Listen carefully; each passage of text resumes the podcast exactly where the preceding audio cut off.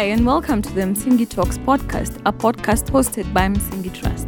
This podcast ventures deeper into issues of faith, advocacy, activism, and makes connections between these worlds. Psalms 89:14 states that justice and righteousness are the foundation of God's throne. And here we unpack how the church, as the body of Christ and institution, can faithfully embody justice and righteousness in both word and deed. Karibuni and let's do justice.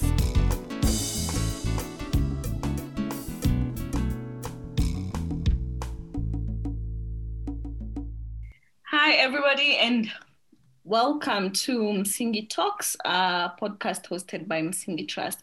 And I'm very excited to host my friends, my brothers, my co conspirators, amazing men, um, Jared McKenna and Drew Hart.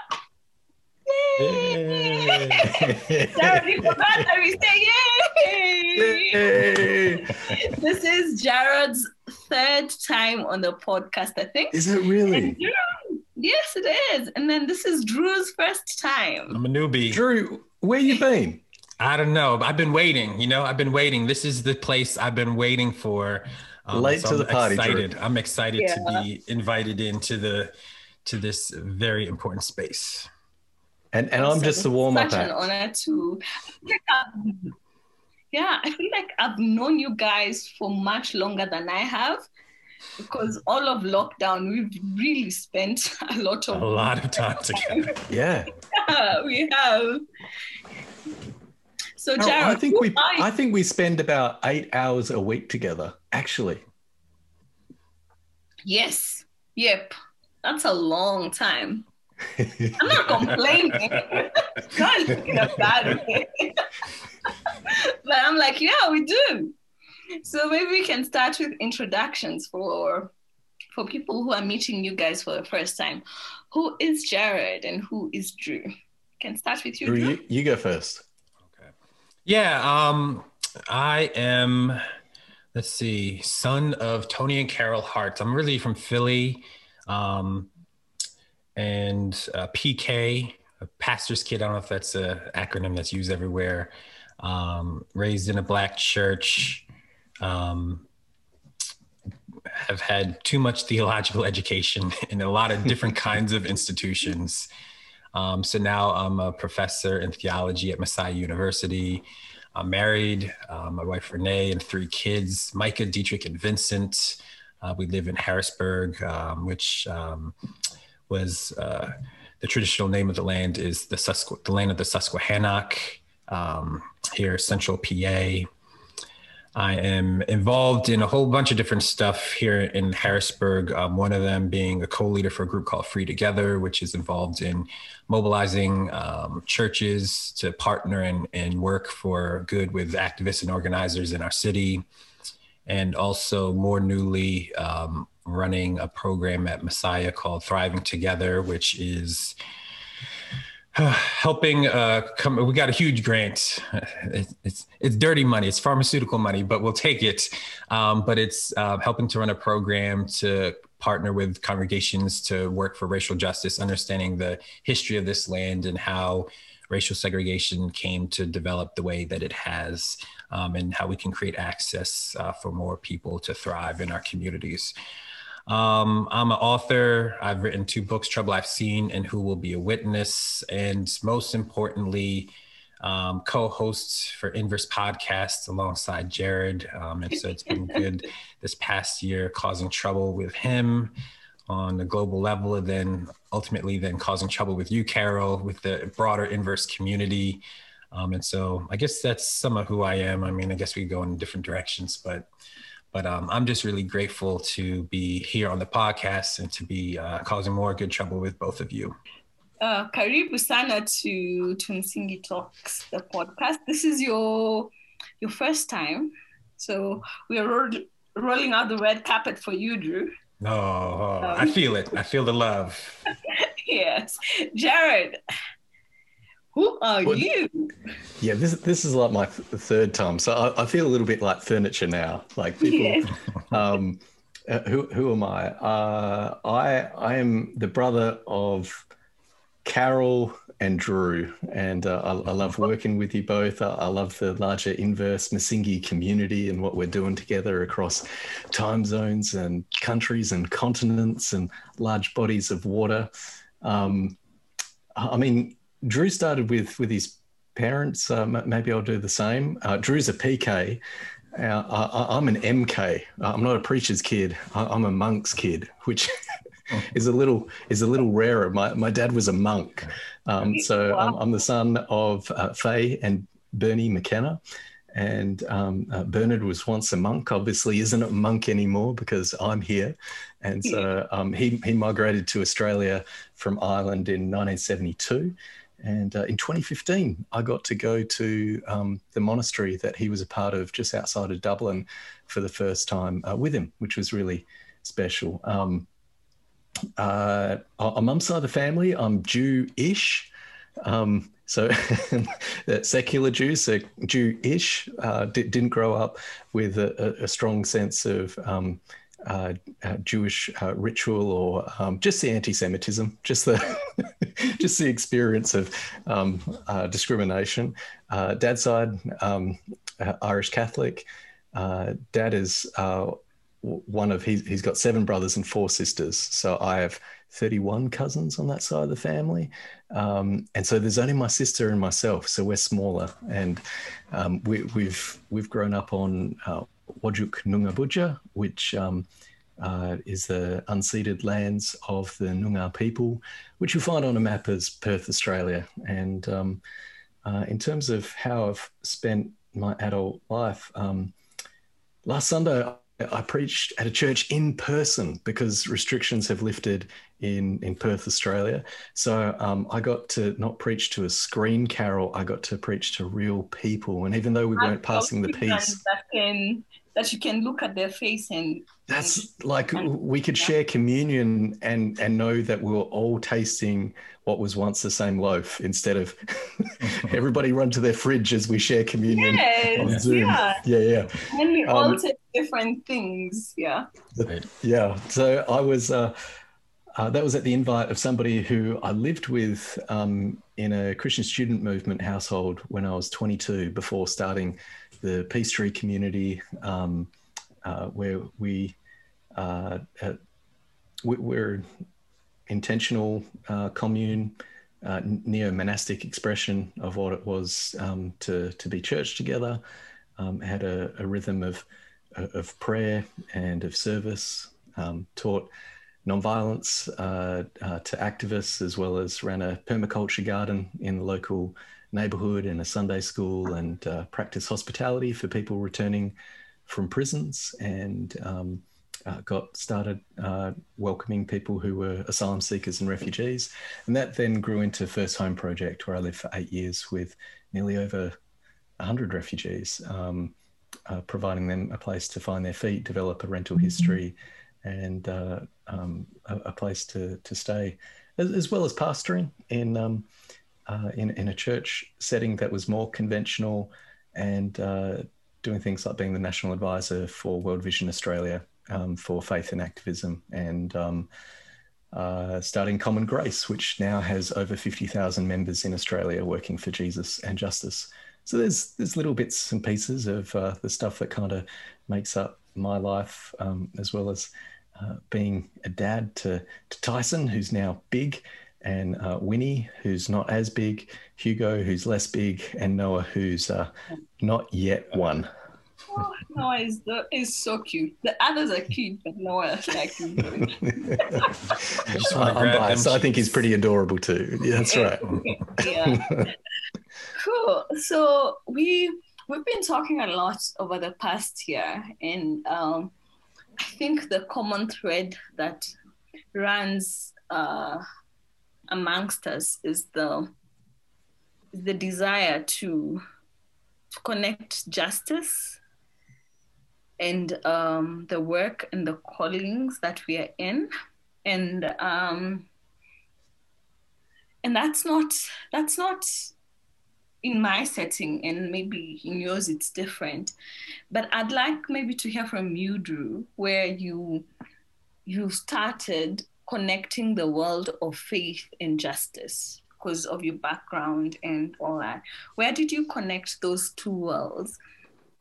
Because uh, yeah, I feel like we've in the past year that's all that we've been talking about. But what was the first seed that was planted for you uh, on that? Yeah, yeah, that's a great question. Um, and in some ways, it the earliest of that is is a very nuanced and complicated answer because on one hand, I would say the faith community that was born into, maybe I w- I wouldn't say that they erased justice, but I don't think it was as central and as important. But it wasn't. But it also wasn't absent. Like like my community, it wouldn't have been like there's some faith communities where like if you talk about like justice, they they think you're like you know uh, a heretic or something like that. That would not have been the faith community that I was born into but um, the gospel had nothing to do directly with justice. If it was someone asking, "What's the gospel and what it, what does it mean for us?"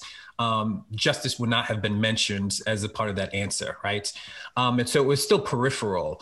Um, so one of the things that were really significant for me in understanding how justice relates to my faith um, began really when I went to um, college. It was I was an undergraduate uh, biblical studies major and there for the first time i mean it was just in my face right um, and i had to wrestle and think through and i had professors who were really just thoughtful and helped just expose me and help me think about the scriptures theology uh, religious traditions in the us and what had been what both good and bad the ugly and the good and the beautiful. Um, and so all of that was really transformative but it wasn't actually in some ways like where i am now today i don't think has as much to do with only the learnings that i was having in the classroom. It was actually some bad experiences i was having among among student peers right um, so this was the first time in my life as an adult all of a sudden i'm interacting with white american christians right? On a on a christian campus. And i'm experiencing more racism than i had ever experienced before in terms of just you know people thinking like black folk are thugs and just different stuff like that and just kind of thrown off because i'm i went in there thinking like oh these are my brothers and sisters in christ you know? And so for me um, it really threw me off and i had to like do some like soul searching to kind of understand how this could be.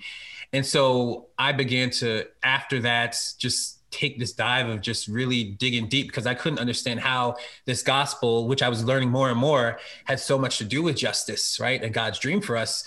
And what does that mean for um, a church, certainly in the United States, and certainly very much in terms of the Western church globally, in terms of just the amount of violence and injustice and oppression that it has been complicit in, right? Um, so that drove me. It was actually my questions um, that drove me to go deeper in the direction I was. So immediately after, I was I was a youth pastor at a church for a while um, in the city that was trying to work some of this stuff out. In some ways, um, then I went back to school to dig deeper. I didn't get fully everything I was looking for at the first one, but but I I was getting what I wanted out of it because you know you supplement right, and and so this journey um, it was trying to both then marry education with practice um, And the further I went, the more I tried to just um, find other folks that I could come alongside, co labor with, learn from, um, but also bring all of who I am and all of my understanding of my faith into that. Um, so for me, like, I'm at the point, like, it's so hard for me to understand now, like, just the hostility towards justice that is in some Christian spaces. Like for me, I don't quite fully understand how we can, even at the most simplest level, um, say we love our neighbors, um, but then yeah. be so hostile towards justice, right? It's just so, especially in the United States, it's just a huge thing. But yeah, so this process of just coming alongside others, learning from others, partnering with others, um, and then doing the work, writing, thinking, speaking, engaging, training, all that kind of stuff. Um, just it's just been a journey, but it really, I always point back to my time on campus as the starting point for that. That was a pivotal paradigmatic shift for me in terms of just, you know, expanding my own understanding of the good news of Jesus Christ and what it means for justice, but also then wrestling deeply with just the horrific, you know, past that the church has had both in the United States and around the world. Mm. Drew, Drew, I'm wondering maybe the the resistance to justice in many of our churches is because we would be required to also be, be just if we if we yeah. embody justice, you know. Right. That's as you're speaking, that's what I'm thinking. That maybe we are so resistant to ju- to justice because then it would be required of us. Yeah. yeah we'd have to actually be mm. just as well right it's not just i always say like it and to be fair like i think that in many progressive christian spaces people want justice out there but they yeah. don't want to realign their own lives to justice necessarily and i think that that is some of the harder work because you also have to do yeah, we got to examine, do critical analysis of what's happening in our society, but we got to do some self examination about our own lives, right? And our own yeah. commitments and what we're willing to, uh, how we're willing to change um, to align with that kind of justice that's good for all, especially those who are most vulnerable. Yeah. yeah. Thank you, Drew. Jared, do you remember when you brought the two together, faith and justice? Carol, there's a, there are ways I can answer this honestly without actually making myself vulnerable. But I, I, I love and trust you both so much, and I'm I'm going to pretend that it's just us talking, and uh, and and trust Msingi uh, listeners with this as well. But there, there are ways for me to answer that honestly, where I don't need to expose myself. Um, I think I think mercy and Jesus always went together for, for me, um, both in terms of the faith that I received from my parents, um, uh, watching them open their home as I grew up to uh, victims of domestic violence and um, the children uh, of those kind of situations, of uh, watching how they responded to people in need, uh, watching um, uh, the way they served people who were homeless, um, mm. watching their own practice and um, uh, I mean, my dad was a union organizer uh, for the Miscellaneous uh, Workers Union. Um, so that kind of uh, blue collar working class um, uh, movement building from below was a part of my family's um, uh, experience. But I, I never experienced what um, I grew up in Australia and I grew up white in Australia. And it, it wasn't until I actually um, experienced injustice that um, all these questions came up for me around Jesus and justice. Um, and it might sound like a bit of an odd thing to do because, like, I was a kid um, since since I gave my life to Christ in high school. Uh, I started um, uh, serving at Amnesty International as an outworking of my faith. Like, I, I knew that Jesus meant that we were to be merciful and to care for people um, in situations, uh, whether it be um, death row or persecution or for a variety of, of different reasons. Um, but it wasn't until, if I'm honest, and I mean, uh, served in like Matthew 25 ministries, which were really soup kitchens that, um, again, it was kind of like the works of mercy. Um, uh, but it wasn't until I actually uh, exposed a pedophile and then saw an institution which I deeply loved and served um, that it wasn't a, a, giant church, it was a church no more than 300 people, 150 of which um, were literally my friends. Uh, when I came to faith, it was a, house church. There was my sister, myself, two other girls um, our age, and our youth group was made up of kids who were our mates that we invited along. And um, only by the time we were in final year of high school, uh, a, a, youth group of, of, literally 150 kids, with um, only eight of us having Christian parents, and the rest um, coming and, and, coming to faith, um, uh, not because of altar calls or smoke machines or having a band. I mean, we didn't even have instruments. Like it was, um, it was uh, literally a loving, warm community, and yet there was this predator in the midst of that who was the pastor. And when I exposed that and um, uh, was blamed for it, was told that, um, quote unquote, I'd led him astray, and then realizing that there were nine other victims and we didn't know about that, um, and then people helping him skip the country, which included lying to police and selling his house and selling his car and um, smuggling him out of the country and then um, getting him set up again. Um, and I, I, was 19 years old when that all, when I exposed stuff, that all went down. And then um, nearly a year later, my best friend died of a, a drug overdose and uh, he never came to Christ. Like so many of my friends came to Christ that um, I ended up baptizing where we would go for a surf and uh, the whole church community coming out on the beach. And we saw so many um, uh, beautiful, incredible things happen in our friends' um, lives. And I always thought my best mate um, that that was inevitable. That um, and in, instead of that, um, he died with a, a, needle in his arm. And uh, my theology didn't work when I was supposed to do his eulogy. Mm. I I um I had this really weird thing happen this week where it, we had a very hot day um, this past week, um, Carol and Drew, and one of our chickens died. And uh, um, it was something about the weight of the chicken's body, it was our largest chicken, that reminded me of the weight of Steve's body um, after he died, and it was really triggering for me. It was it was really, and the amount of stuff that came out around responsibility. It was my responsibility to give water to the chickens, and um, one of the ways that I've avoided the um, the meaninglessness of Steve's death was um, guilt that meant that I had some sort of control. If I could blame myself, then I had like a, a way of actually understanding what was actually quite meaningless. Um, and that that's very fresh for me this week because, of, and it's weird how those things work, right? The weight of a chicken in your hands, like, and, and how it like, um, so they're the things that initially so 19 exposing everything 20 steve dying and realizing that I don't actually believe my own theology. Like, I was supposed to give the eulogy, and I'm like, if I'm more compassionate than God, then God isn't like the Jesus I worship.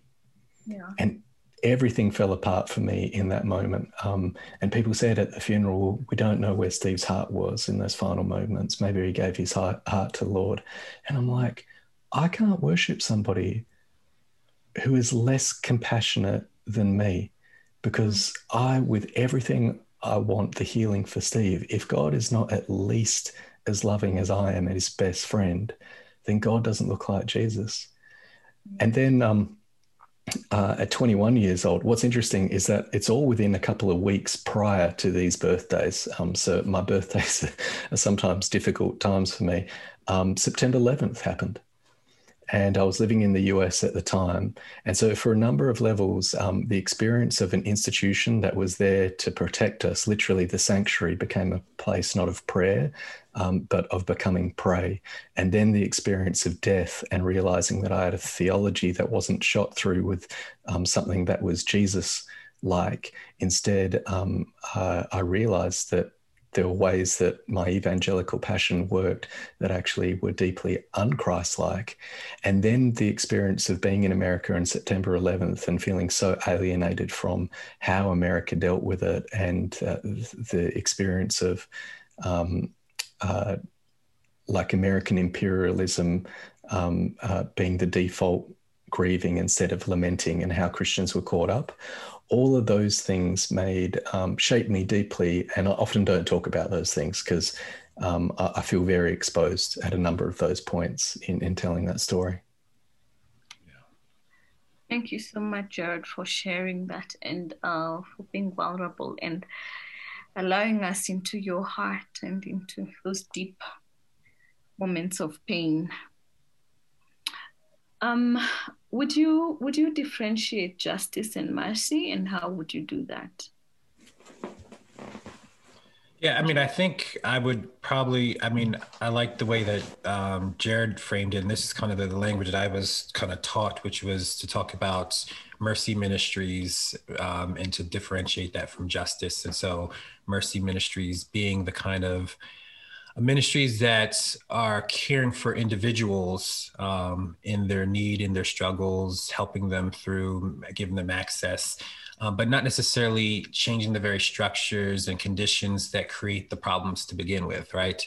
So it's like the phrase, you know, they say, um, you know, you teach a uh, give a man a fish and eat for a day, teach a man a fish and he'll um, eat for a lifetime but then we don't ask you know what happens when someone doesn't have access to the pond right?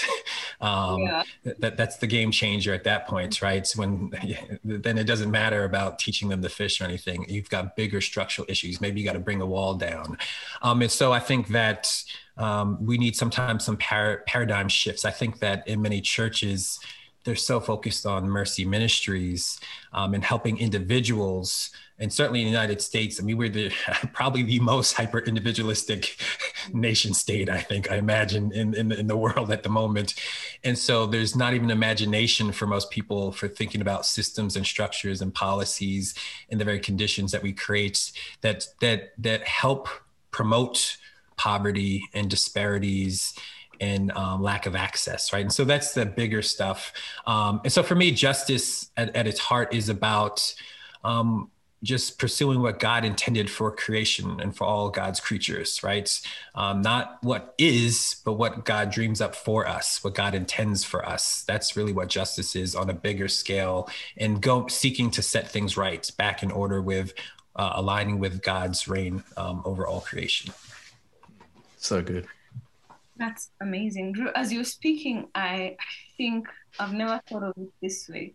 I think for me, as you're speaking now, I'm beginning to sense that justice is going back to the to the end of the day, the narrative of creation, when God sat down and looked at everything God had created and said, It is very good. That the relationship between man and earth, man and, and wife, uh, man and God, that it was very good. And yeah. so the pursuit of justice is the pursuit of the very good. And as our friend Lisa Sharon Harper says, right. the very good gospel, you know? Right, right. Yeah. Yeah, that's what I was thinking of immediately once you started saying that. I was like, oh, that sounds like Lisa. But I yeah. think there's something really important about the idea that certainly Western Protestantism starts loves to start the conversation at you know the fall and, and the sinfulness and you know or um, you know totally depra- depraved humanity or whatever it is you know um, and that's the starting point for theological imagination. And that that's only going to lead you in certain places right? Um, it's not going to give you an imagination for what god dreams up and for what god intends for us. Yeah.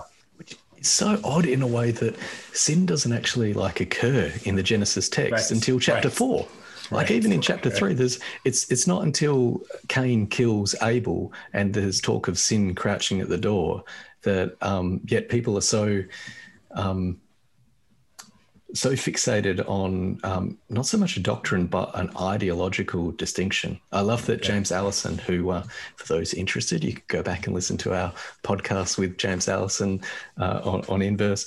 He talks about how um, uh, sin is not something we really know until we have undergone forgiveness. Mm, mm. Which I, I love. Like, that is someone who understands that um, resurrection makes us view all things differently, mm. including a brokenness in relationships, um, be they subtle psychologies that we hold in ourselves that um, uh, uh, make room for um, domination or violence or supremacies, uh, or be, be, they systems that foster um, violence, um, supremacies, and, and domination.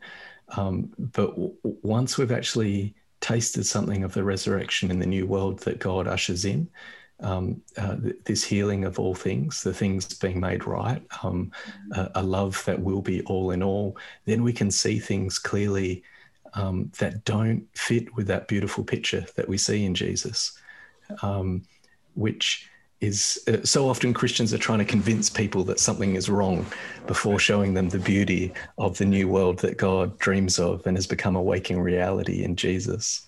Um, that, to go back to your initial question, Carol, uh, one of the things that comes to mind for, for me, a, huge hero for both um, Drew and I, uh, Drew so much that one of his, his children are named after Bonhoeffer. Um, Bonhoeffer talked about that we're not merely to bandage the victims underneath the wheels of injustice, but we're to drive a spoke in the wheel itself. And I think about the works of mercy as bandaging the victims, and the church must be there.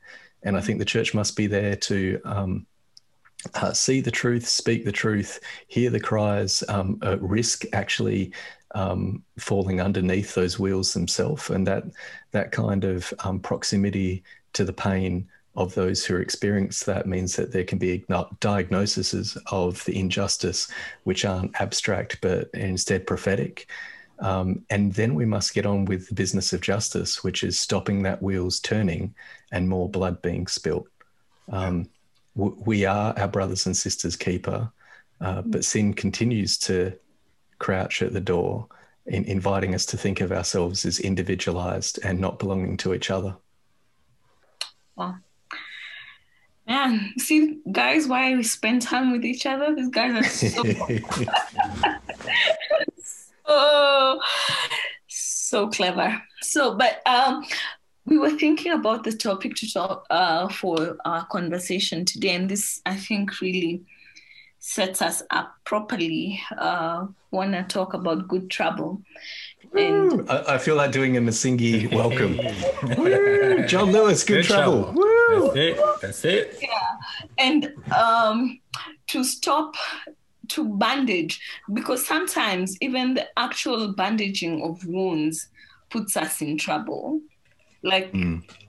it's not just the putting. It, did you call it the spoke? Spoke in the wheel, right? Yeah, the spoke in the wheel is is real trouble. Sometimes even the act of um, of bandaging the wounded puts yeah. you in trouble.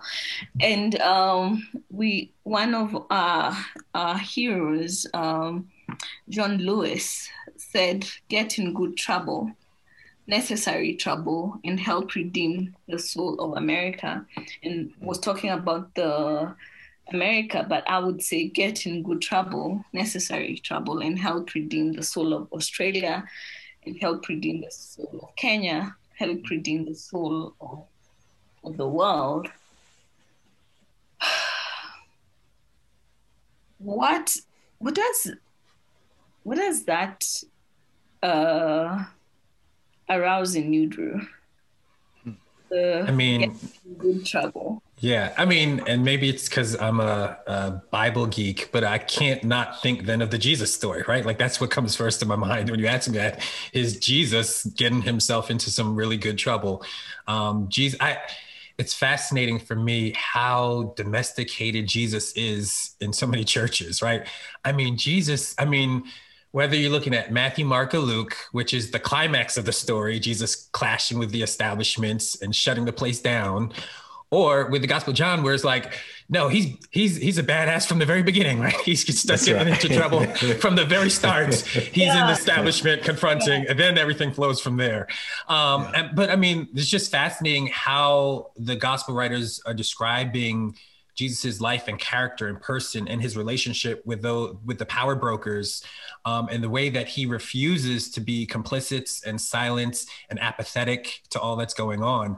So that's the first thing. But then for me, um, you know, what was life changing for me in terms of even beginning to imagine that work in my own life was studying the life of Dr. King first, and then beginning to mm. study and learn more and more about the freedom movements uh, much more broadly after that, right? Um, but to to think about people actual story because I mean we all need um, an imagination for the work, right? we all need an entry point. Like sometimes if you don't have something to be looking at, um, it, it can kind of limit your imagination, restrict the possibilities of what faithfulness can look like. And so for me, it was Dr. King's life um, as his journey. I just find it fascinating for me, just personally, as he struggled, made mistakes, learned from others, and kind of grew in the work, um, mentored into the work. And so I think that for me, his story um, has always been meaningful. And then to learn about so many, just the many many folks throughout the freedom struggle and i don't even just mean the 50s and 60s but the in the, the fullest sense of the freedom struggle here in the united states um, just yeah the resistance the courage the coordinating the planning the strategy the the subversive actions that were being happening right? Even under slavery we talk about vincent harding right?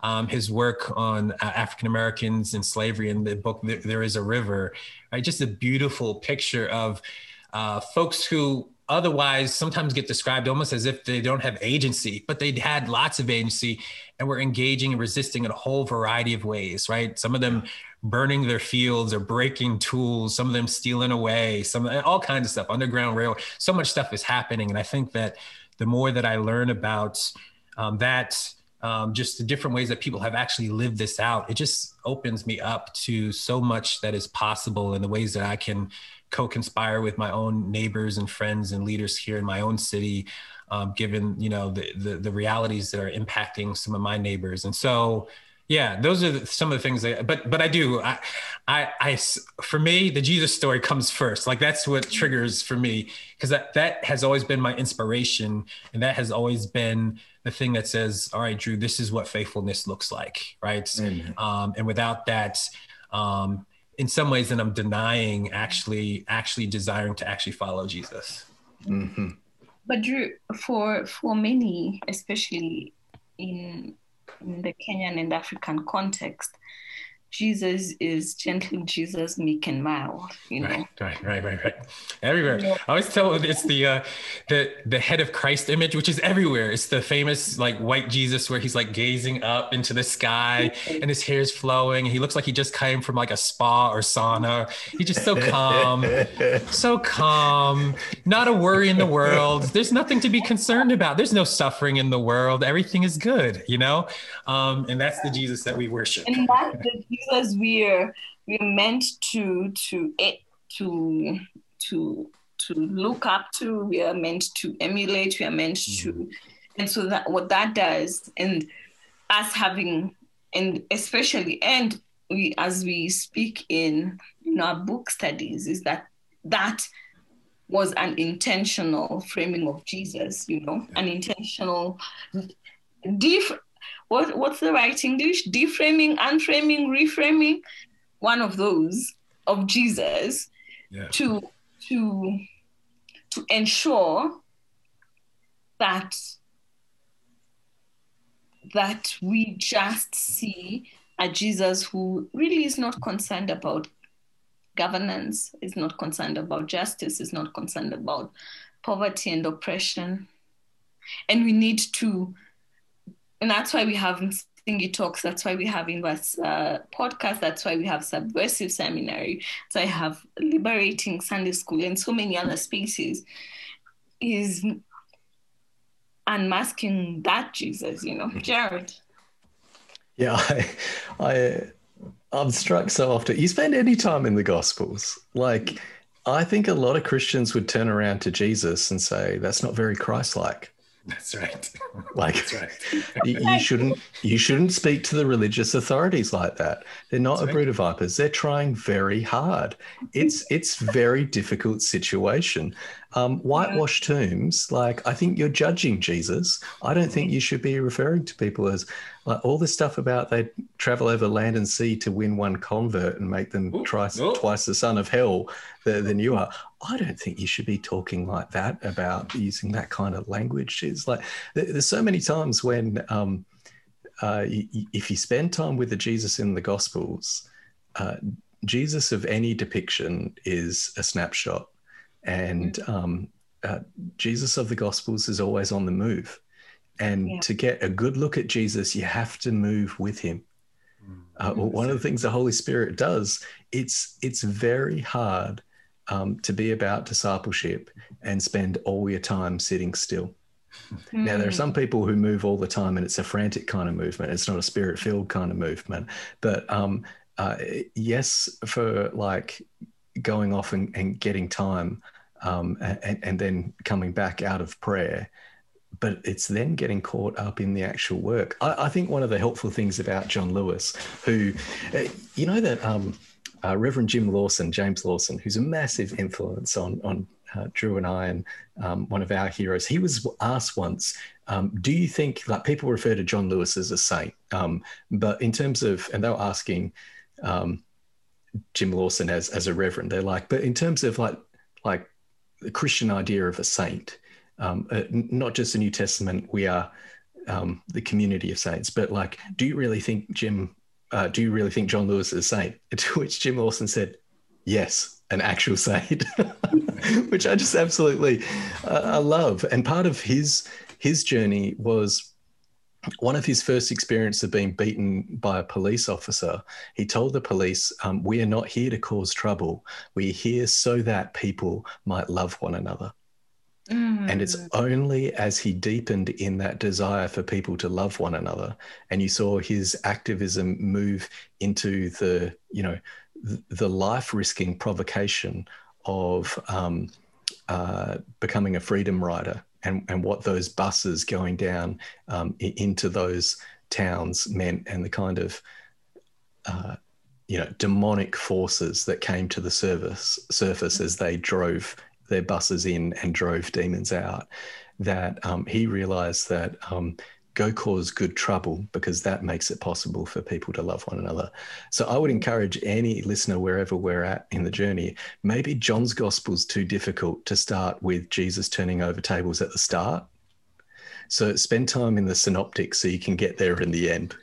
But th- there has to be a point at some stage where we realize that if we're going to follow Jesus, we're going to have to be okay with kind of animal liberation um, because w- we have spent enough time with Jesus that we realize the one that he refers to as Abba in prayer desires no more blood be shed. So we're going to drive out animals so no more blood be shed. Injustice, those tables be overturned.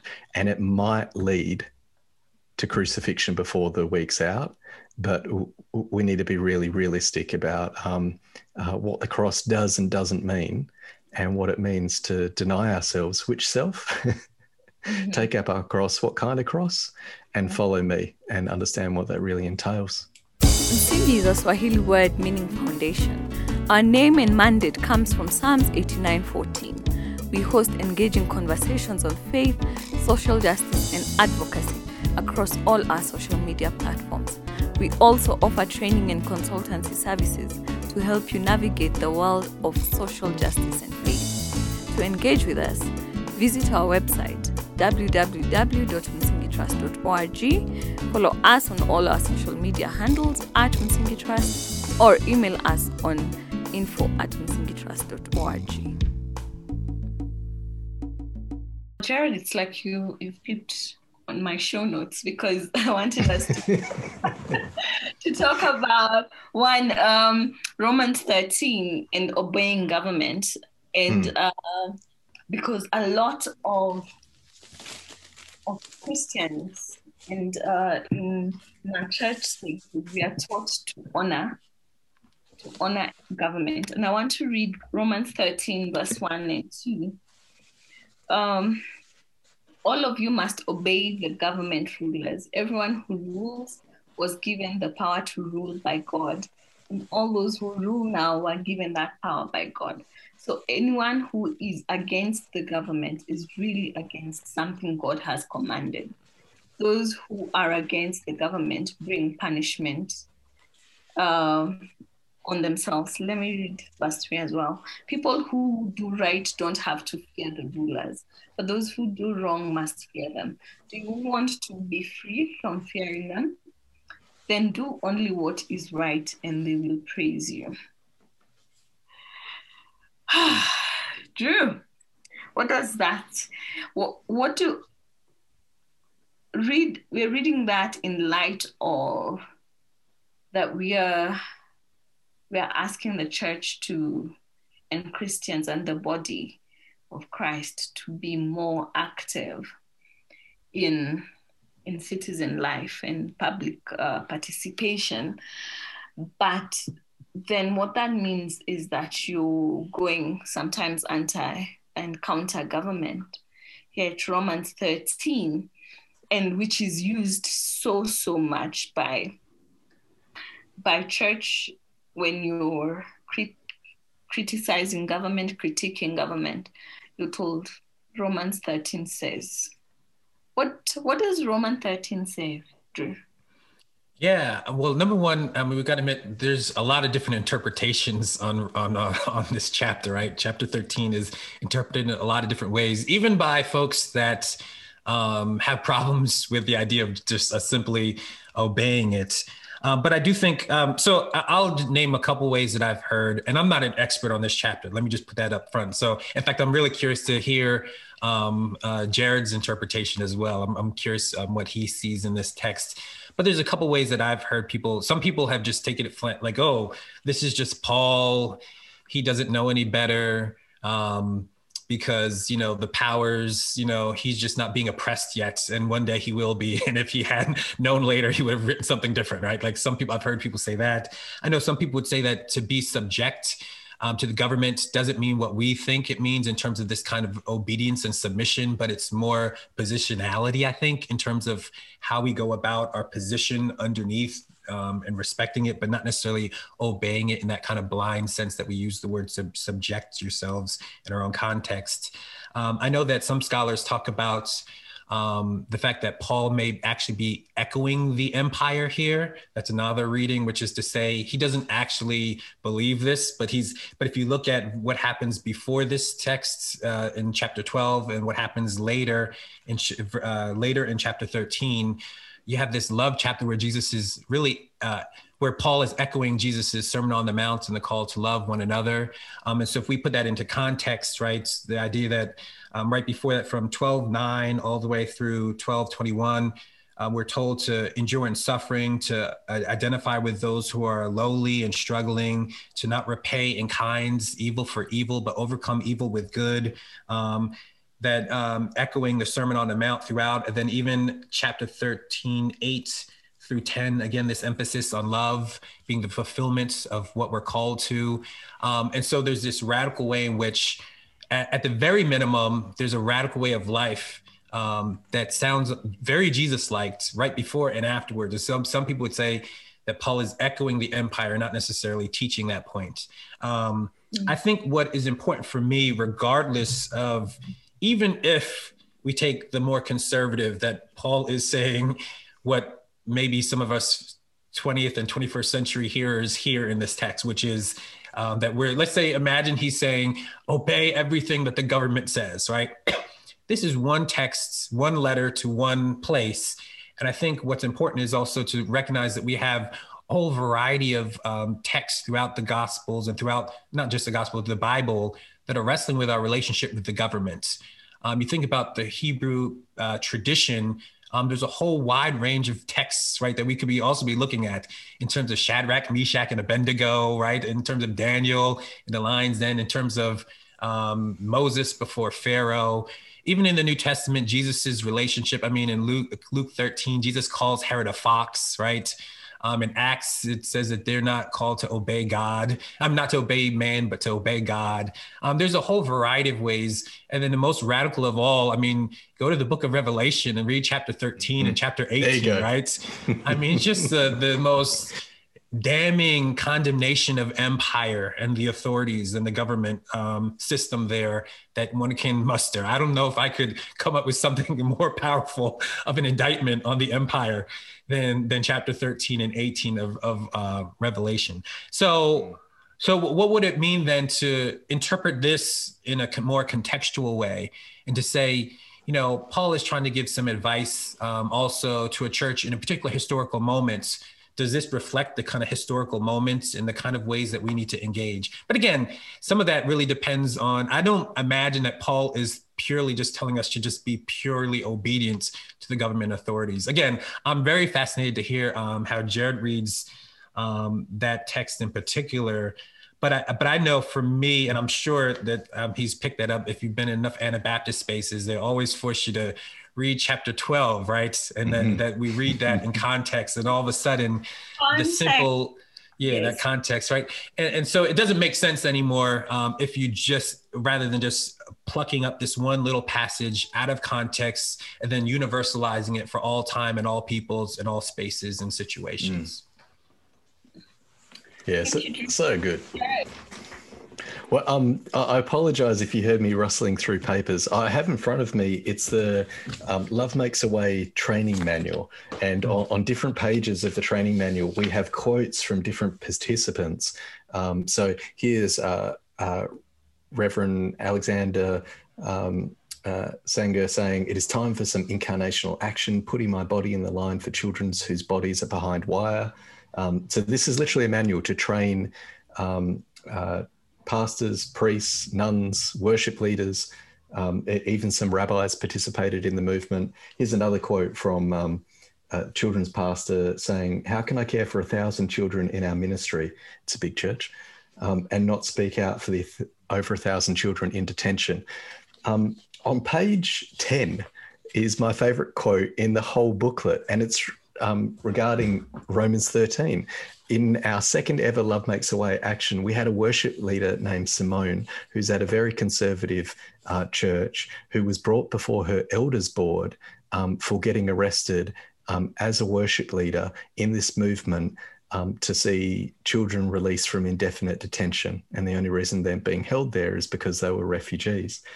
And her response um, to this elder board about Romans 13, which they read out in front of her, Simone has been, I think she's done two years of a Bible college. Like she, it's she hasn't been to seminary. She had, like, and her response was regarding Romans 13. Um, okay, but this is written by the same Paul who's writing from prison, right? That's right. exactly and for me it's it's the most perfect. I've heard so many different like explanations like written papers. Um, I've, I've been at theological symposiums where people have talked about this. And i always come back to simone in front of this group of men at her church who were all elders asking why she put her body on the line to be involved in nonviolent direct action peacefully sitting in a politician's office while singing hymns, but being unwilling to move until children are released from prison. And her answer to um, uh, these men in their suits with their furrowed brows and big Bibles is Paul was writing from jail. Surely Paul doesn't understand Romans 13 in a way that compromises and contradicts his own witness. So, however, we're going to read Romans 13, and I think it is a difficult text. There's no uh, shame in actually going, actually, this is this is difficult to understand. But however we understand it, Paul's own life interprets this text, and his own life interprets the text in a way that is in keeping with Christ's own life. So, if this apostle, in his witness to our Lord, finds himself incarcerated like our Lord did, maybe we need to actually jump back into, as Drew said um, just before, um, in terms of Romans 12 um, and reading it in context, I actually think verse 16 is one of the most helpful things in reading it in context. Now, I've got NI, the NIV with me. Um, this is my uh, preaching Bible, um, which N.T. Wright likes to joke is the nearly inspired version. And verse 16 in the NIV reads Live in harmony with one another. Do not be proud, but be willing to associate with people of low position. Do not be conceited. All of that's good. What Sylvia Keesmaat and Brian Walsh actually um, show is that the low position there, uh, tapino, and forgive my lack of Greek pronunciation, it, it actually means oppressed. Their translation of this text is walk with the oppressed. Do not be proud, walk with the oppressed, do not be conceited. If we walk with the oppressed whose own experience is that of prison cells, we will know how to interpret Romans 13 mm. like Simone. And we will be the kind of worship leaders where not simply the songs we sing, but the places our body is found as we read these scriptures in the places that Paul was, that our Lord was, and that the oppressed are now. And suddenly we go, um, isn't this the same guy who was writing half his epistles from prison? From prison, half. Yep.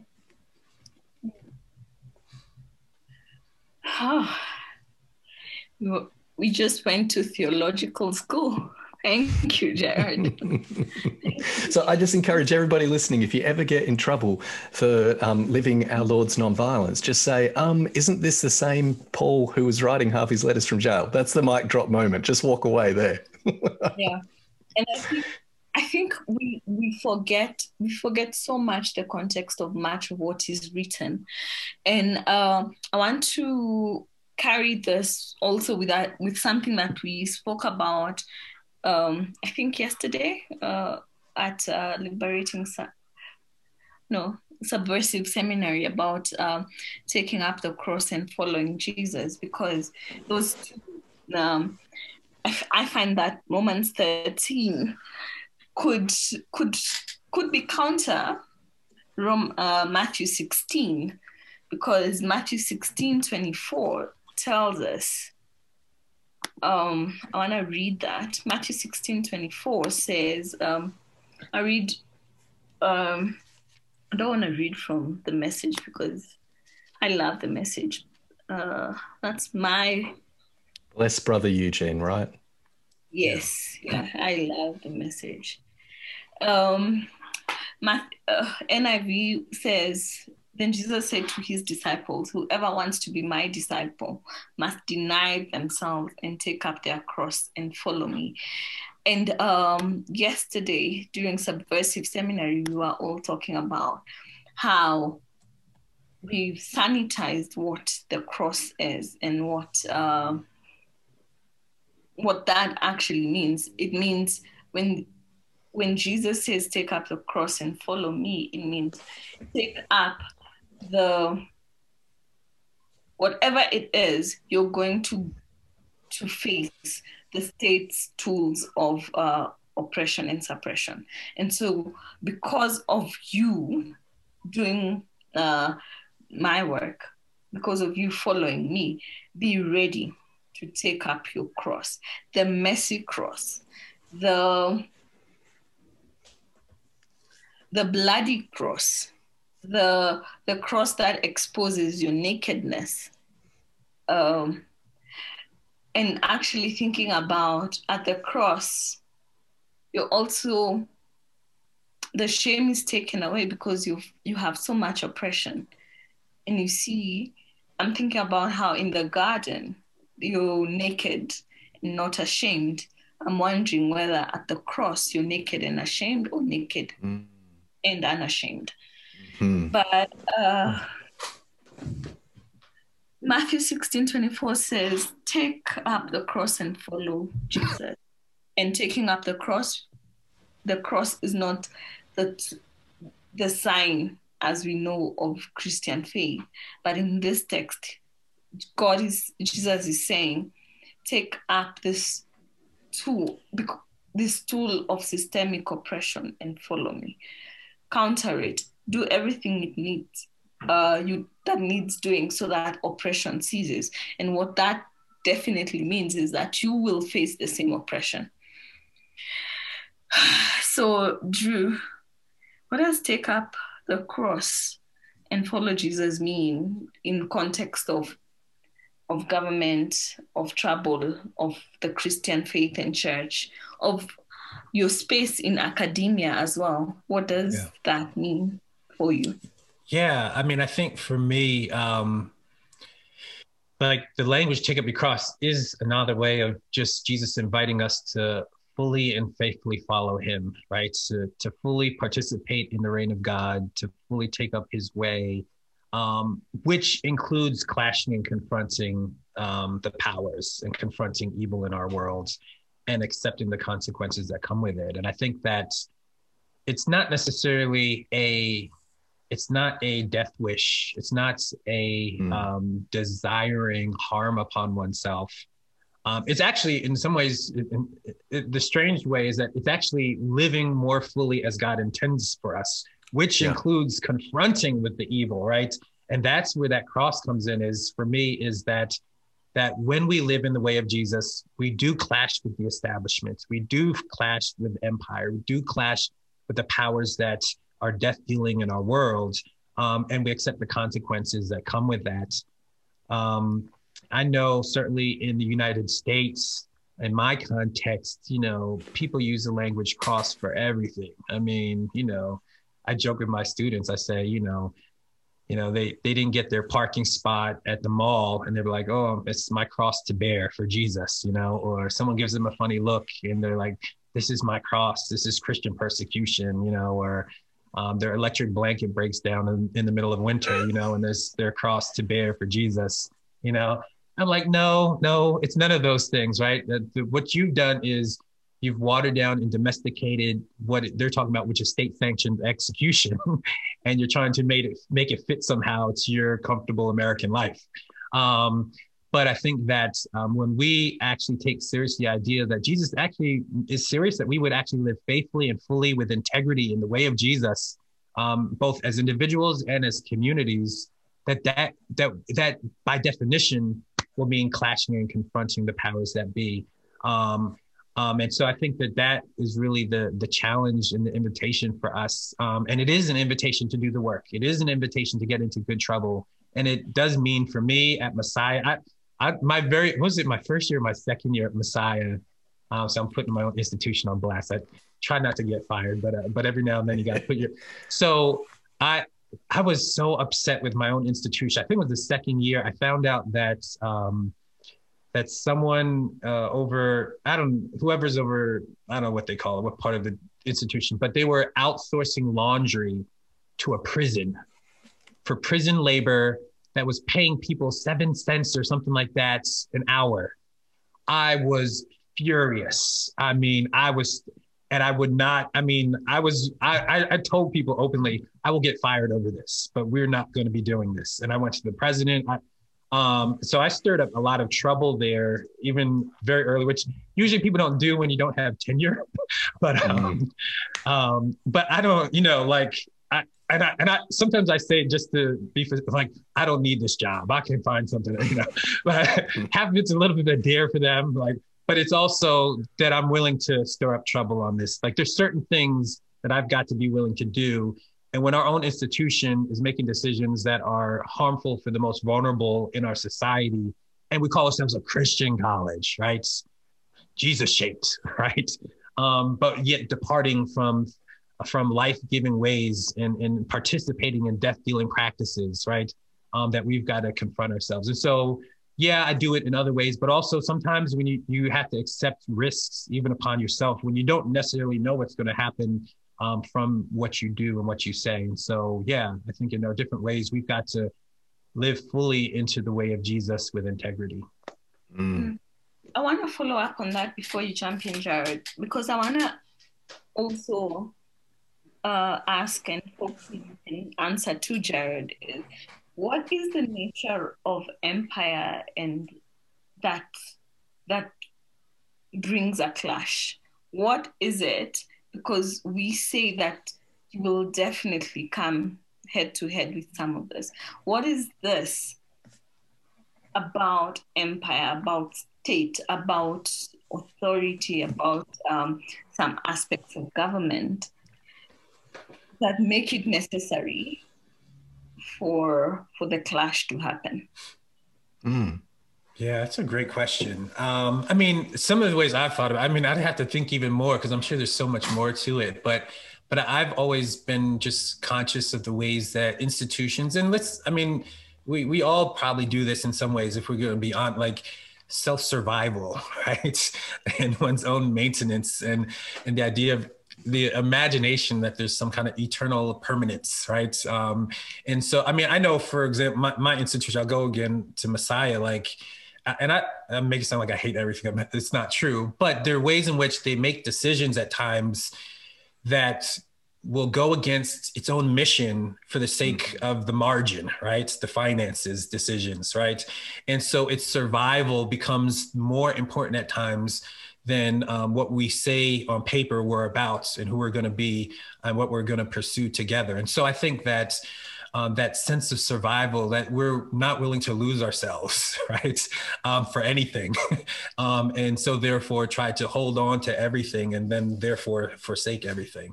So I think that mm. that is probably at least a part of it. I think is that there's this way in which institutions become become these beasts, these monsters that feed itself um, and depends on that kind of posture and self-sustaining um, in a way that has nothing to do with pursuing the well-being of all has nothing to do with sh- shalom has nothing to do with our interdependence and mutuality with others. Um, it's just about that we've got to stay alive that we've got to be maintained. And so when a threat comes of course you're gonna you got to crush it right? I mean that's jesus you can't come into Jerusalem, tell you from Galilee, you're going to come up in here and tell us something. No, we're going to conspire. We're going to shut this down and we can squash this real quick. Thank you, Drew. Thank you. Jared, can't even remember the question now. We've talked about so many things. Um, uh, I think the question was, um, what does it mean to take up our cross? Yeah. Yeah. Yes, yes, yeah. that's it. Yeah, I mean, a, a, couple of things come to mind for me. One of them being, I love Philip and Daniel Berrigan, and reading Philip Berrigan's autobiography, The Lamb's War, when I was 20, 21 years old, um, uh, living in the US, about the time that September 11th happened. And I know that because I got kicked out of my host family's home um, uh, because uh, the dinner time conversations were no longer polite because I was asking questions about forgiveness as they were talking about launching a war and they didn't even know on whom.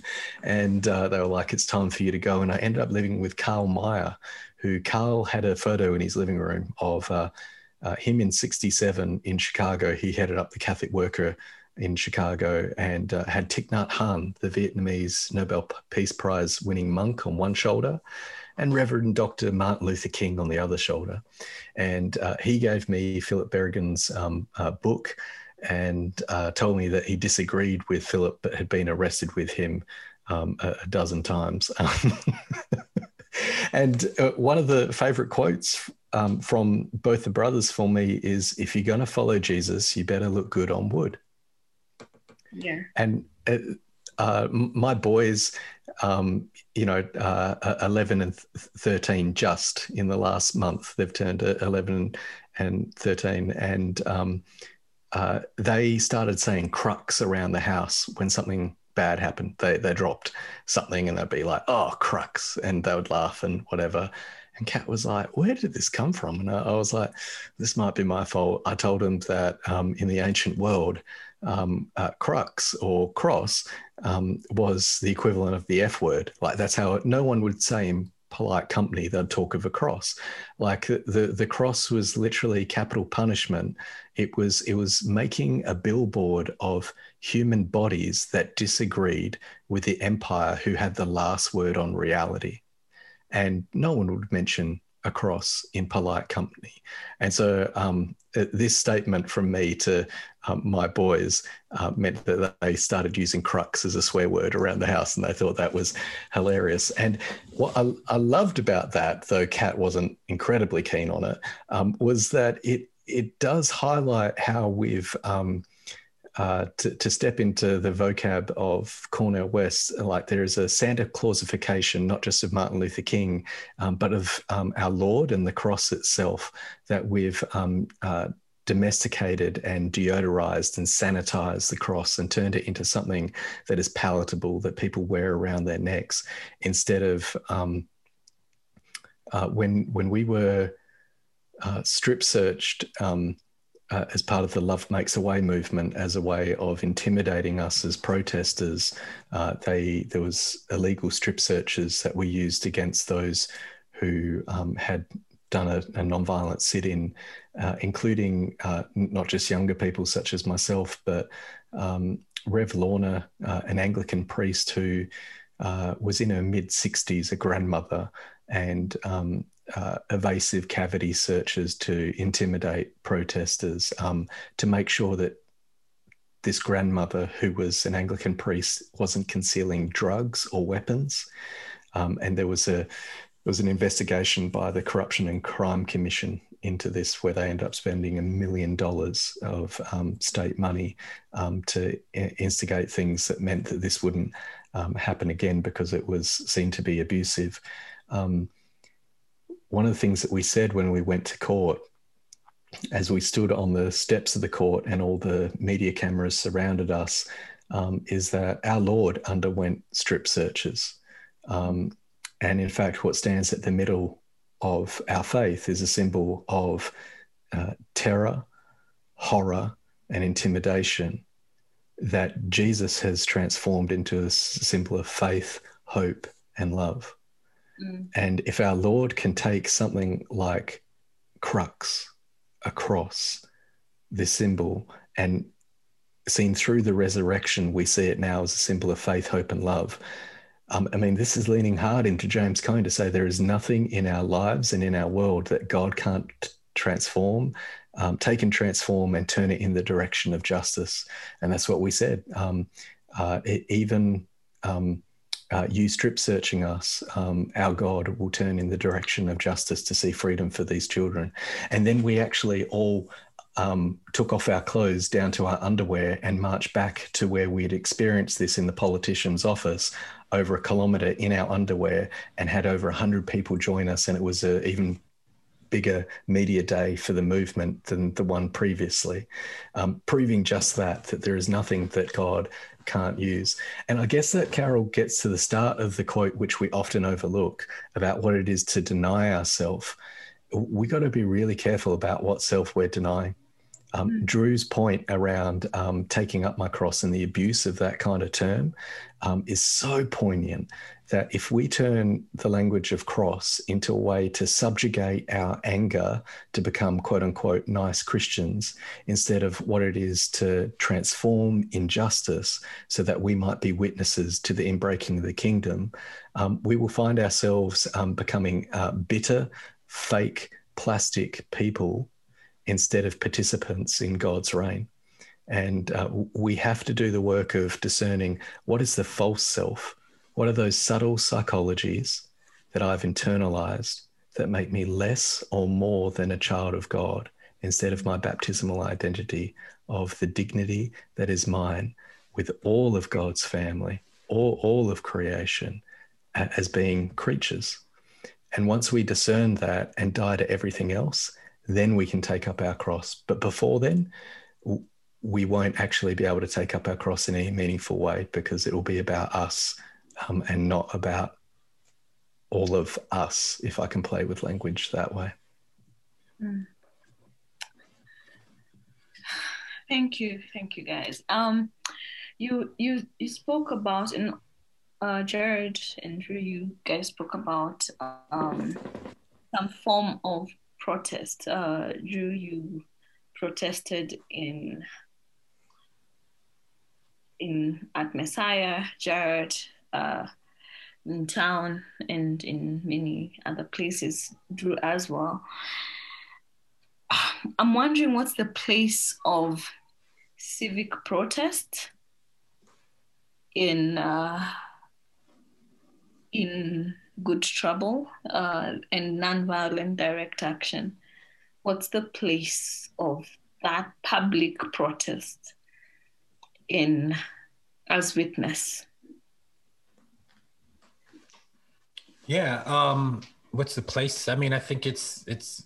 Uh, it almost seems the it's the inevitable way that one will go if one follows Jesus, right?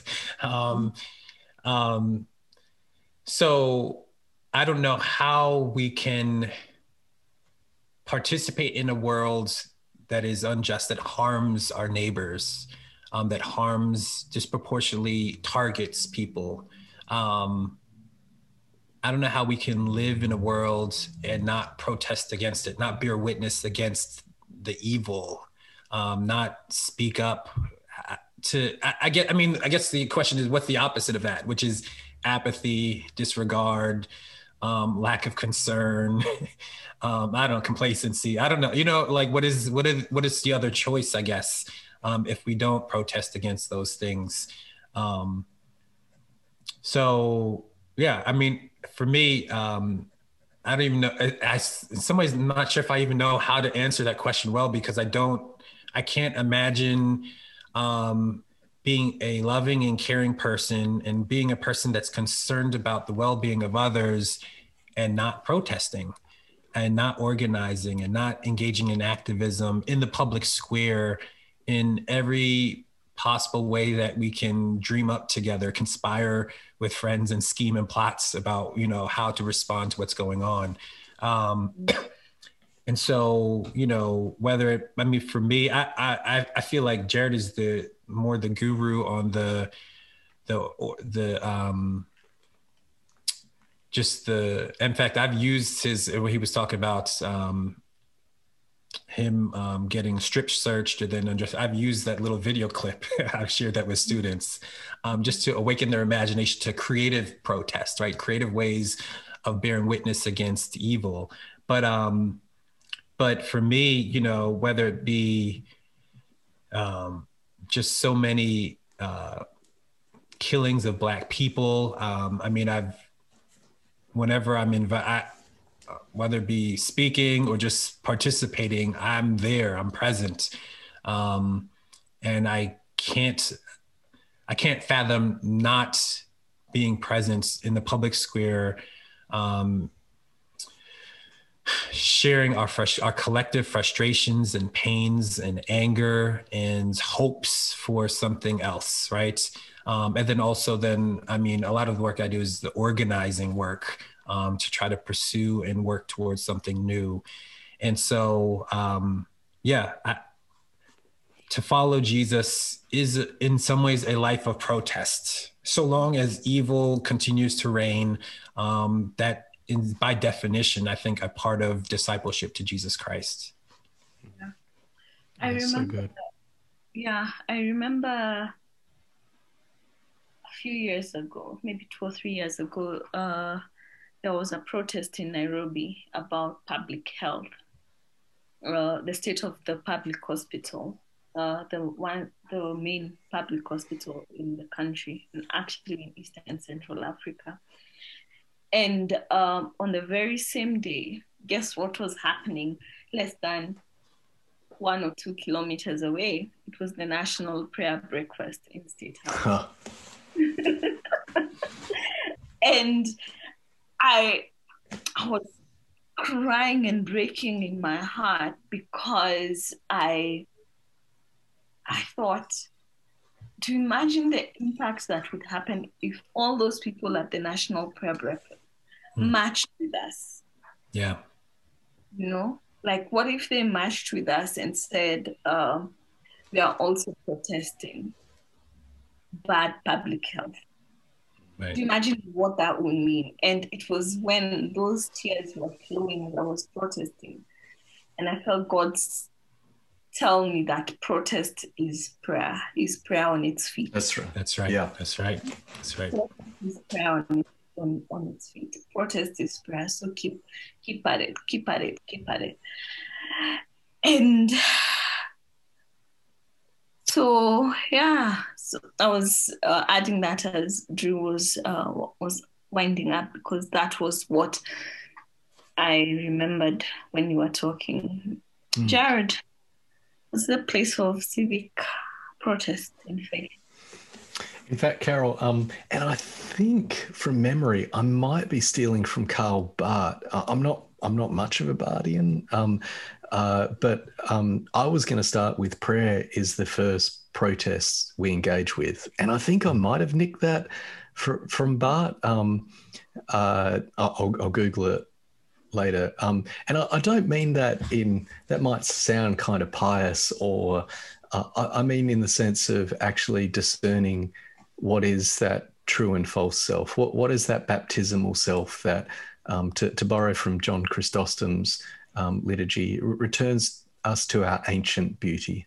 But what's what's that our identity that um, uh, what has been done to us and what we've done to others, the systems that we've participated in. Yet there is something deeper um, that uh, uh, God's very um, image is actually re- reflected mm. there, and then to to discern um, uh, what that is and to live out of that space um, brings you to a very different place because I'm a little nervous that um, sometimes people can get really excited and not um, actually discern um, either what is going on in them um, or what is going on in their context. And so you end up a bit like photocopying the answers out of the back of the book, not realizing that the textbook's been updated and the questions are actually completely different. And um, the the difference, I love Drew's answer when he uh, talked about that this isn't. Um, uh, and I, am going to um, butcher what you're saying, uh, Drew, but hopefully capture the essence that this isn't like a suicide wish. Right. Um, the the difference for me in Australia, um, given how um, our system works, for me, uh, growing up um, middle class, straight, white, male, like all the ways that I'm uh, perceived and, and the things that um, I can benefit from, and what it is to, for me to risk in this context versus when I was working in places like Israel, Palestine, uh, when I was working in places like Romania and Albania, Georgia, um, and the, the kind of situations that um, when I was working in the Middle East and Eastern Europe, uh, um, uh, training people there, there, there are very different risks involved. Um, for, for, Drew to consider nonviolent direct action in the US as a black man in 2021, and for Jared to consider nonviolent direct action um, in Australia in 2021, and for Carol to consider nonviolent direct action in 2021 in Nairobi, Kenya, mm. they are different considerations. Yeah. And sometimes we're so quick to um, you know, we all love Luke 4, right? Like um, us justicey types, that, that's where we go and we jump straight into 18. I wish we would read down to 30. Verse 30 is actually so key. Like, verse 30 is when we get to, um, uh, like, uh, let me turn there and, and read it um, directly. Um, uh, so 29 reads, They got up and drove him out of the town and took him to the brow of a hill um, in which the town was built in order to throw him down a cliff. Now, if Jesus just wanted to like photocopy the answers about protest and how to make a scene for justice or whatever, he would have just let himself be pushed off. If Jesus just came to die because blood needed to be shed so people could be forgiven, Jesus would have just let himself be pushed off. But our Lord was discerning what the one who he calls in prayer Abba was doing. And so instead, verse 30, he walked right through the crowd and went on his way. Mm. Jesus knew his way. He knew what hour it was. He knew what it was to set his face like flint. He was completely realistic about what it was to embody the, the one who hears the cries of the oppressed and answers in Exodus 3 with a burning bush, that he was going to be that burning bush, albeit on a hill outside of town at Calvary. And yet he knew that it wasn't just simply um, uh, spectacle and, and doing the dramatic because of what he had said no to in the desert. We need to actually produce activists who say no to everything Satan offers in the desert instead of um, saying yes to Satan and pretending we're doing it for Jesus. That's right. or thinking that um, God desires sacrifice instead of mercy, reversing the words of our Lord. Uh, w- what it is for us to, to know our way, what we're called to, our vocation, and to do that, I think requires a people. Um, and so, my encouragement to people would be don't, don't simply photocopy, let prayer be the place where we first discern the protests that we're participating in and realizing that it's embodying the life of Jesus, which is the life of the world to come in this moment now, and inviting others into it, but being completely realistic that it might cost us our lives. Yeah. And and then I keep saying this that for for people who who are promised of an eternal life. I, and again, we are not saying go get yourself killed. We are saying that this is not the end. Because yeah. I have found my fellow comrades uh, in that have in human rights defenders that I have found in the streets in in, in the informal settlements who are ready, who are ready to to take to have their lives uh, taken for the sake of freedom. But we are saying again, it's not a mission. It's not a mission to death for all of us. Yeah. It's not intentional to go die. But I always say that for for believers who know that there is definitely life after death, we we should consider what it is, it means to to take up that cross. Yeah. And as we were speaking uh, at Subversive Seminary, is that it hurts.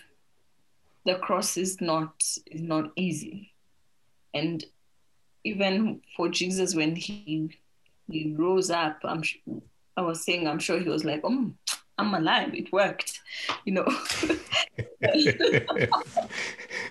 but to to to consider that that this world was good and is good and we need to do all we can yeah as the church with all that god has given us and gifted us we need to do all we can to keep to, to make it good to keep it good to yeah. good and what that means is that because there are people who for capital, uh, for power, for, for all other reasons, are fully intent on on making the world bad, right. and keeping things bad, and breaking that relationship. We need to be ready to know what to do with that. Yeah. Yep. Yeah. Carol and Drew, um, to to invite you back into my vulnerability, it was actually Matthew 16 that gave me the confidence after a dream. Mm. Uh, so I woke from a dream and very disturbed. Um, and it was actually this passage that gave me the confidence to expose all the things that had happened years before. Mm. And it's because I knew what it was to deny myself was wasn't deny that God created self, Mm. but to deny that my identity was tied up in all the things that needed to stay covered up mm. for it to work. And taking up the cross, meaning that all of this could fall apart. This village that I love, that I'd grown up in, these friendships, like um, uh, people that I dearly loved who, who blamed me, who, um, and it, it was a confidence of the, the cross means all these things can be unmasked mm-hmm. and resurrection will have the last word. And I share that just as a way of encouragement, hoping it can draw parallels for other people. Um, that, that, the cross is never the silencing of the victim. The, the, the cross is always where the voice of the victim is allowed to speak in light of resurrection. And it unmasks all the systems that constantly work so hard to cover up all the lies. Yeah. Oh. Good. That's good.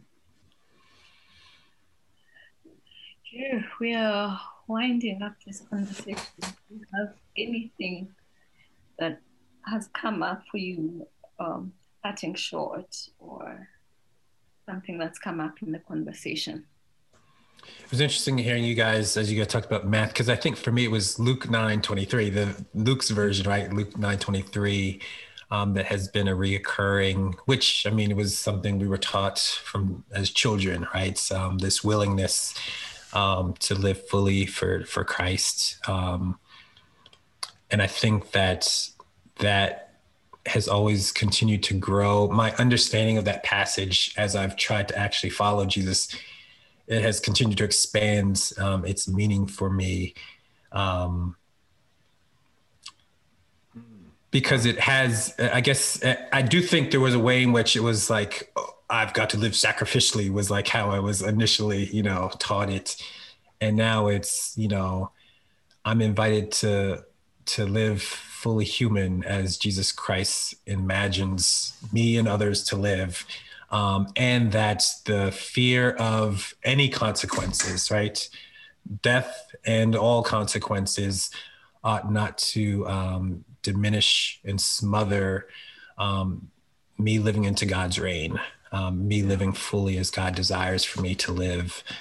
And so that's been my hope, my desire. Certainly struggle sometimes. Sometimes you you you fall back, you shrink back at times, and you look back, you're like, oh, Drew, you know, um, God has so much more for us, and for even when you are confronting. Um, it's actually wanting what's best for all of us. I mean, I think when, uh, for me, a theology of shalom connected to a theology of the way of the cross can help it from, you know, becoming something unhealthy, um, where it's not just death, um, but it is really life giving for everybody and, and, the flourishing and thriving of everyone. Um, and that to invite people into a better way of living, even in the midst of empire and institutions that are you know unjust and policies that target certainly my community black and brown and poor people disproportionately people with mental health um, challenges folks you know who are um,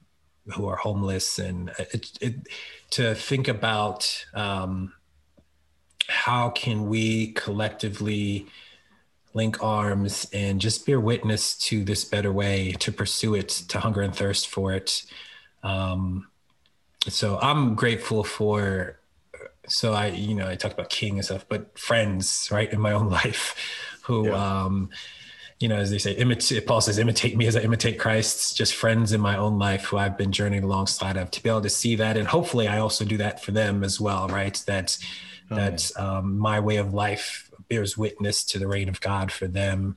That the story of Jesus is made visible for them um, in my life as well and so yeah I, I, think that that is is the heart of it right um, and if we're fully giving ourselves over to god's reign and pursuing god's dream then i think um, it, on one hand the cross in some form will be inevitable right? That clash and confrontation is inevitable. But but it's also not uh, yeah it's there's some there's something beautiful and exciting about um, co-conspiring and scheming and plotting for for the well-being of all. Yeah. Yeah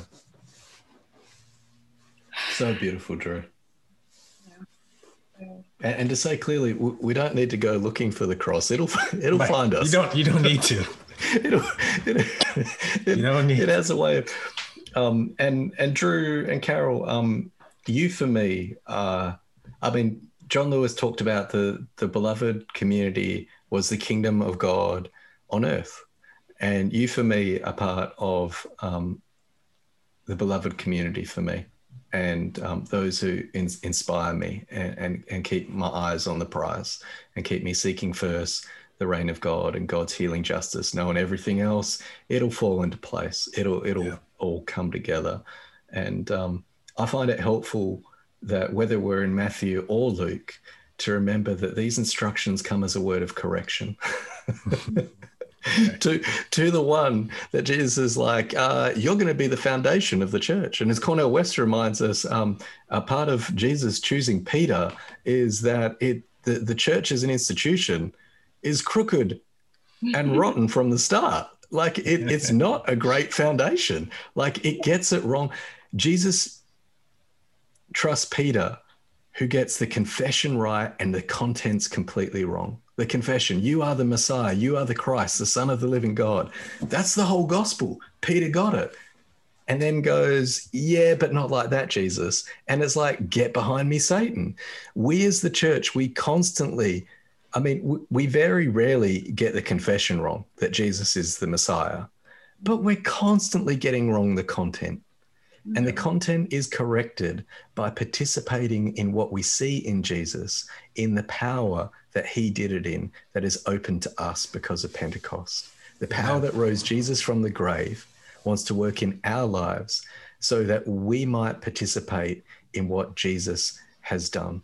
And if, if we keep the meaning, the content found in the practicalities of denying our false selves, discovering our true dignity, our God creative selves, taking up our cross and following Jesus, it, it's amazing. Well, um, to go back to John Lewis, he talked about that um, it's first revulsion, people's response, before its redemption. So let's not be surprised when in the church or in larger society, an embodiment of the love of God is met with revulsion, and then we see redemption. Mm. That's the encouragement for us. Wow, Jared. Thank you guys. Um I think for me as we as I try to there's no way I can I can crystallize or wrap up all the all the beautiful um, introspective and vulnerable and inspiring conversations we've had.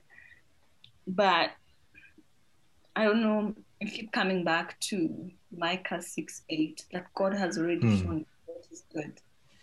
So we are not uh, we are not the originators of good. We could never originate good. We are not uh, good is not is not good is not where we we are not the one who thought up good initially, but God has shown it to us. So God is good, and because God is good, one I can trust Him, but on the mm-hmm. other, He requires of me to do justice, to love mercy, and to walk humbly with God. And so it is because of the goodness of God and the goodness of of creation and the created that which is a continuous process. Creation and the created of the continuous process that we seek that and that we seek good trouble. So thank Amen. you everybody for for listening in and as always um, please share this to friends family neighbors your colleagues and remember to keep doing justice. Hmm. If you've been inspired, challenged, and or enjoyed this conversation and would like to contribute to this and catch up with more of such, remember to follow us on social media at Msingi Trust, share this podcast with your friends and family, and also consider making a donation to support the production of this podcast. Donations can be made through PayPal msingikenya at gmail.com, Patreon at Msingi Kenya, or through M-Pesa plus 254 792 176 030. Kwaherini and thank you for joining us.